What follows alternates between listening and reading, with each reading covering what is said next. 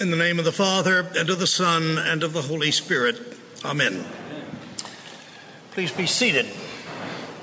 So there they were in the house at Capernaum.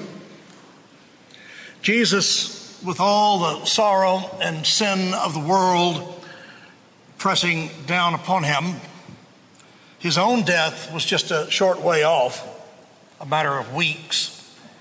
And he's saying to his disciples, unless you become like children, as he responds to that question that they were arguing about amongst themselves as to who was the greatest. They wanted to be number one. They wanted to be noticed.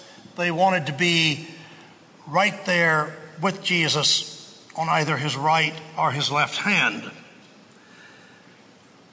And, and Jesus responds to them and says, In order to enter the kingdom of heaven, you must become like children. And for me, at least, that gives rise to the most poignant kind of awareness, if we stop and think about it, as to how we were children once, but are no longer of, of that innocence we lost along the way without ever intending to lose it. Sort of reminded of back long years ago the stories about the evil dragon being slain and the princess always being rescued out of her tower. Those stir- stories which stirred the imagination of children. Well, all of that all of that is now replaced by a winter world, a world where we feel like we know far too much, way too much. A world where again and again we see ourselves as not the least among the dragons. And so I really think it is a good thing to stop at this verse, these verses from time to time and ponder the meaning of all of this because the word it speaks to us. It's not an isolated word. It's a word that's very present throughout the entire new testament. It's certainly not absent from the old. It's a recurring theme. It's a, it's a thread that weaves its way through all of scripture. It's expressed throughout the bible in many and varied ways. It is a word which speaks to us in one way or another about what it means, what it really means to be a child of God.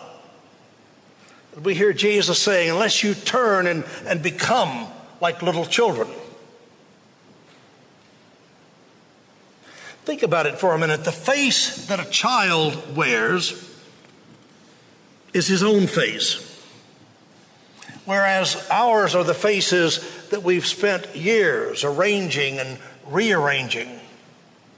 A child can accept, accept even the most extravagant gift, even the gift of love. Not on the basis of, of any thought being given to whether or not he deserves it, and not in spite of the fact that he knows he does not this precious gift, but simply, simply because it's given. And a child accepts it. Think about it. On the other hand, when we receive a gift, we, we feel driven. We feel like we must respond in kind. I had someone the other day try to give me a gift certificate, and I said, Oh, no, no, no, no, you keep it for yourself. Little child would have said, Great, thanks. Who? Who is the greatest in the kingdom of heaven?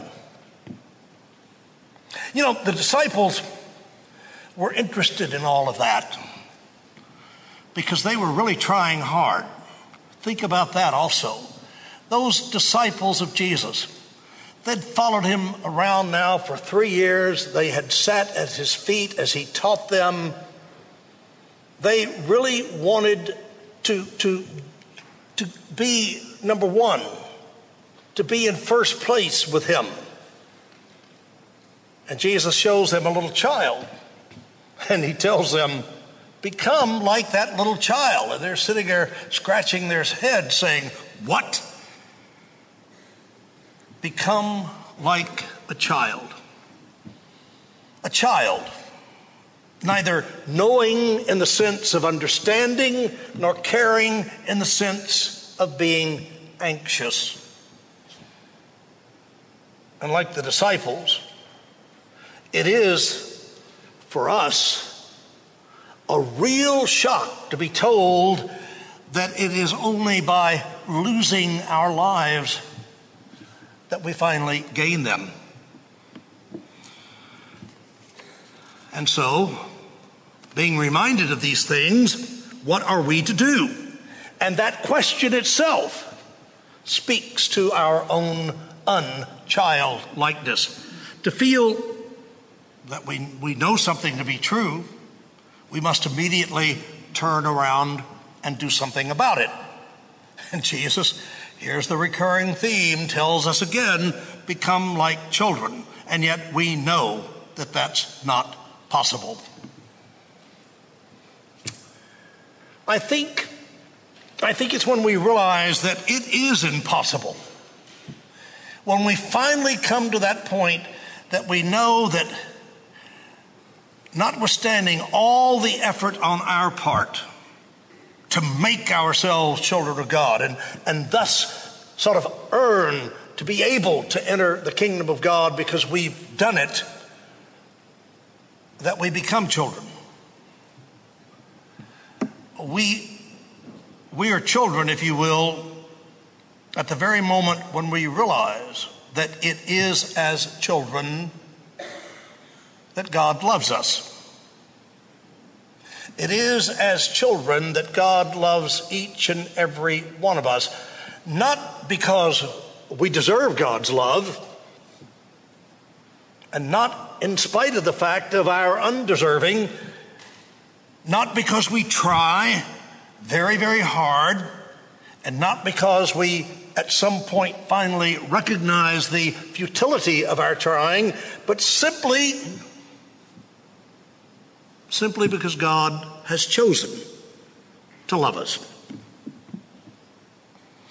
We are God's children because God is our Father. And all our efforts, all our efforts to do good, to speak the truth, to understand, to gain favor, all of that are the efforts of children who, notwithstanding all their gifts and abilities, are children still. In that, before we loved Him, God loved us as children through Jesus Christ our Lord. Amen.